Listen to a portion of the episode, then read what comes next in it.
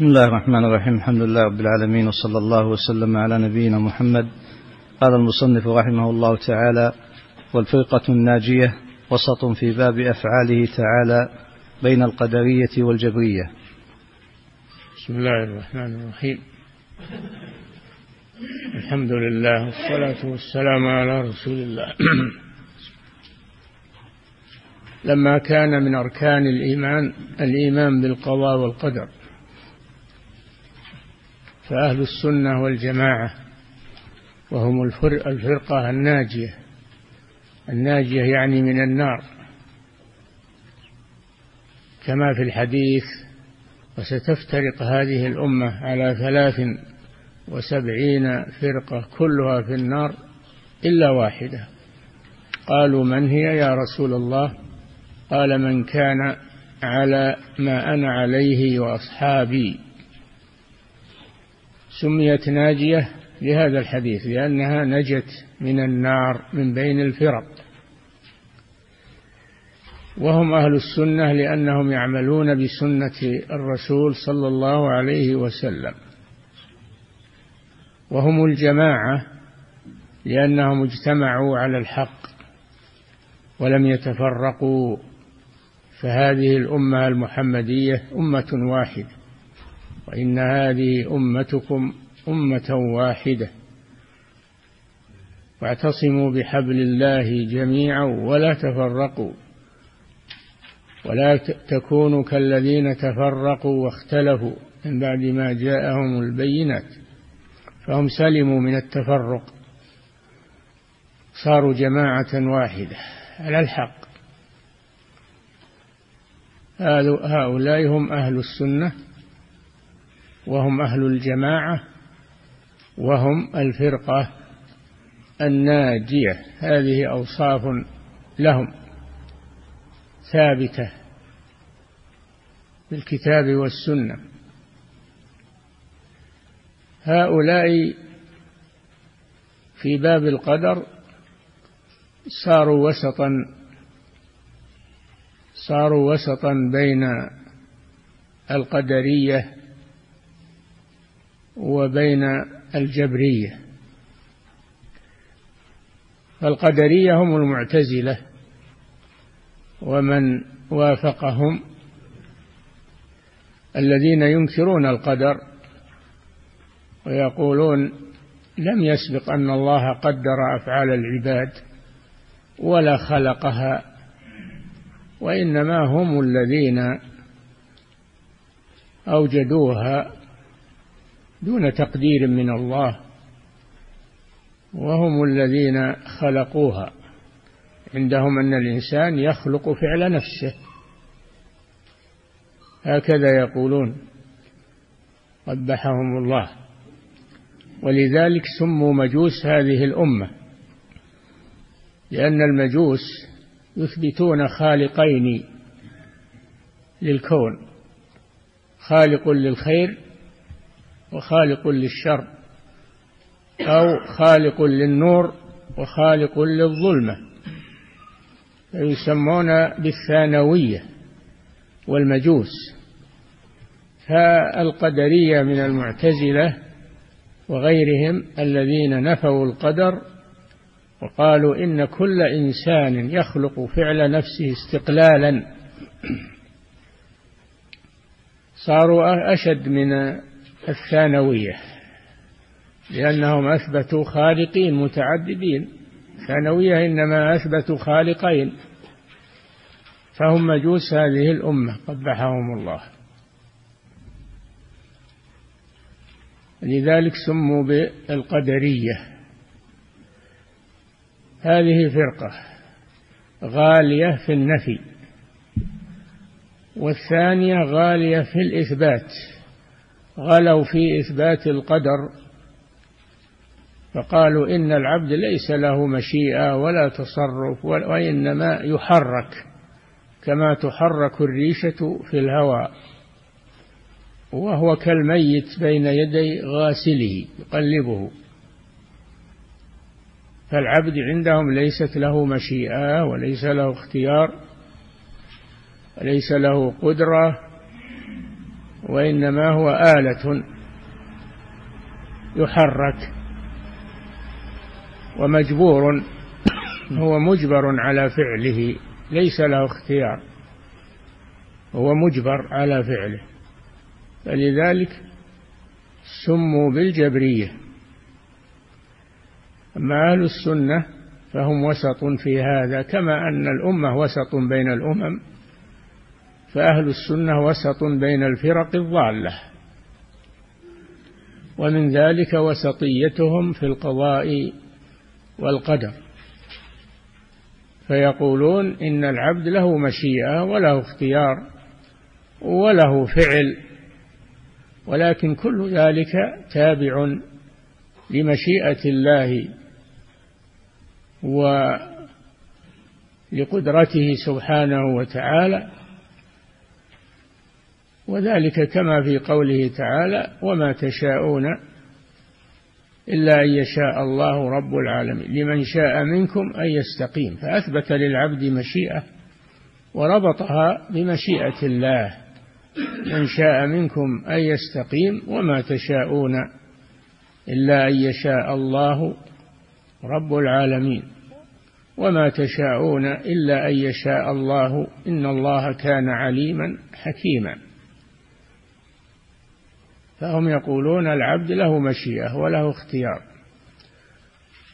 ردا على الجبرية ولكن مشيئته مربوطة بمشيئة الله وإرادة الله سبحانه وتعالى ردا على القدرية الذين يقولون إن العبد مستقل له مشيئة مستقلة لا دخل لأحد فيها فهم غلوا في إثبات المشيئة والاختيار والجبرية غلوا في غلوا في نفي مشيئة العبد ولم يربطوها بمشيئة الله سبحانه وتعالى هذا وجه كونهم وسطا بين الجبرية وبين القدرية نعم والفرقة الناجية وسط في باب أفعاله تعالى بين القدرية والجبرية نعم وهم في باب وعيد الله بين المرجئة والوعيدية كذلك أهل السنة والجماعة وسط في باب الوعيد وعيد الله بين المرجئة وبين آه، الجهة وبين بين المرجئة وبين الخوارج فالخوارج يكفرون بالكبائر التي دون الشرك ويخلدون صاحبها في النار الله جل وعلا يقول ان الله لا يغفر ان يشرك به ويغفر ما دون ذلك ما دون الشرك لمن يشاء هم يقولون لا من ارتكب كبيرة من كبائر الذنوب فإنه كافر من زنى فهو كافر من سرق فهو كافر من شرق شرب الخمر فهو كافر من أكل الربا فهو كافر وهكذا يكفرون بالكبائر التي دون الشرك فهم غلوا في الوعيد أخذوا نصوص الوعيد ولذلك سموا بالوعيدية والمرجئة على العكس منهم على على النقيض المرجئة يقولون لا يضر مع الإيمان معصية كما لا ينفع مع الكفر طاعة فإذا كان الإنسان مؤمنا ولو فعل ما فعل فإنه فإنه مؤمن ولا ينقص هذا من إيمانه شيئا مؤمن كامل الإيمان ولا ينقص فعل الكبائر والذنوب والمعاصي لا تنقص من إيمانه فهم على طرفي نقيض مع الخوارج والوعيدية ولذلك سموا مرجئة لأنهم يقولون إن الأعمال لا تدخل في الإيمان الإيمان عندهم قول وعمل فقط أو قول فقط أو اعتقاد فقط فرق المرجئة فرق بعضها أشد من بعض سموا مرجئة لأنهم أرجعوا أي أخروا الأعمال عن مسمى الإيمان فلم يدخلوها في تعريف الإيمان أهل السنة والجماعة وسط في ذلك بين الخوارج الوعيدية وبين المرجئة وسط بينهم فهم يقولون الذنوب تنقص الإيمان معاصي تنقص الإيمان ردا على الخو... على المرجئة ولكنها لا تزيل الإيمان ردا على الخوارج فهم توسطوا في هذا المعاصي التي دون الشرك تنقص الإيمان ولذلك قالوا الإيمان قول باللسان واعتقاد بالقلب وعمل بالجوارح يزيد بالطاعة وينقص بالمعصية يزيد بالطاعة زادتهم إيمانا وإذا تليت عليهم آياته زادتهم إيمانا وعلى ربهم يتوكلون فدل على أن الإيمان يزيد بالأعمال الصالحة وينقص بالمعاصي لأن كل شيء يزيد فإنه ينقص وأيضا الله جل وعلا قال من رأى منكم منكرا فليغيره بيده فإن لم يستطع فبلسانه فإن لم يستطع فبقلبه وذلك أضعف الإيمان فدل على أن الإيمان يضعف ويقل حتى يصير وزن حبة خردل ويكبر ويعظم حتى يصير أمثال الجبال يزيد وينقص الإيمان يزيد بالطاعات وينقص بالمعاصي وفي الحديث الآخر الإيمان بضع وسبعون شعبة أو شيء واحد بضع وس... له خصال وله بضع وسبعون شعبة أو ستون شعبة أعلاها قول لا إله إلا الله وأدناها إماطة الأذى عن الطريق والحياء شعبة من الإيمان فدل على أن الإيمان له أعلى على أنه شعب وأن له أعلى وله أدنى له أعلى وله أدنى وقال تعالى في المنافقين هم هم للكفر يومئذ أقرب منهم للإيمان دل على أنه أن أن الإنسان يضعف إيمانه حتى يكون أقرب إلى الكفر من الإيمان وليس الإيمان شيء واحد كما تقوله المرجئة لا يزيد ولا ينقص ولا تضره المعاصي ولا ولا هذا كلام باطل فهم أخذوا نصوص الوعد نصوص المغفرة والرحمة وتركوا نصوص الوعيد على العكس من الخوارج الوعيدية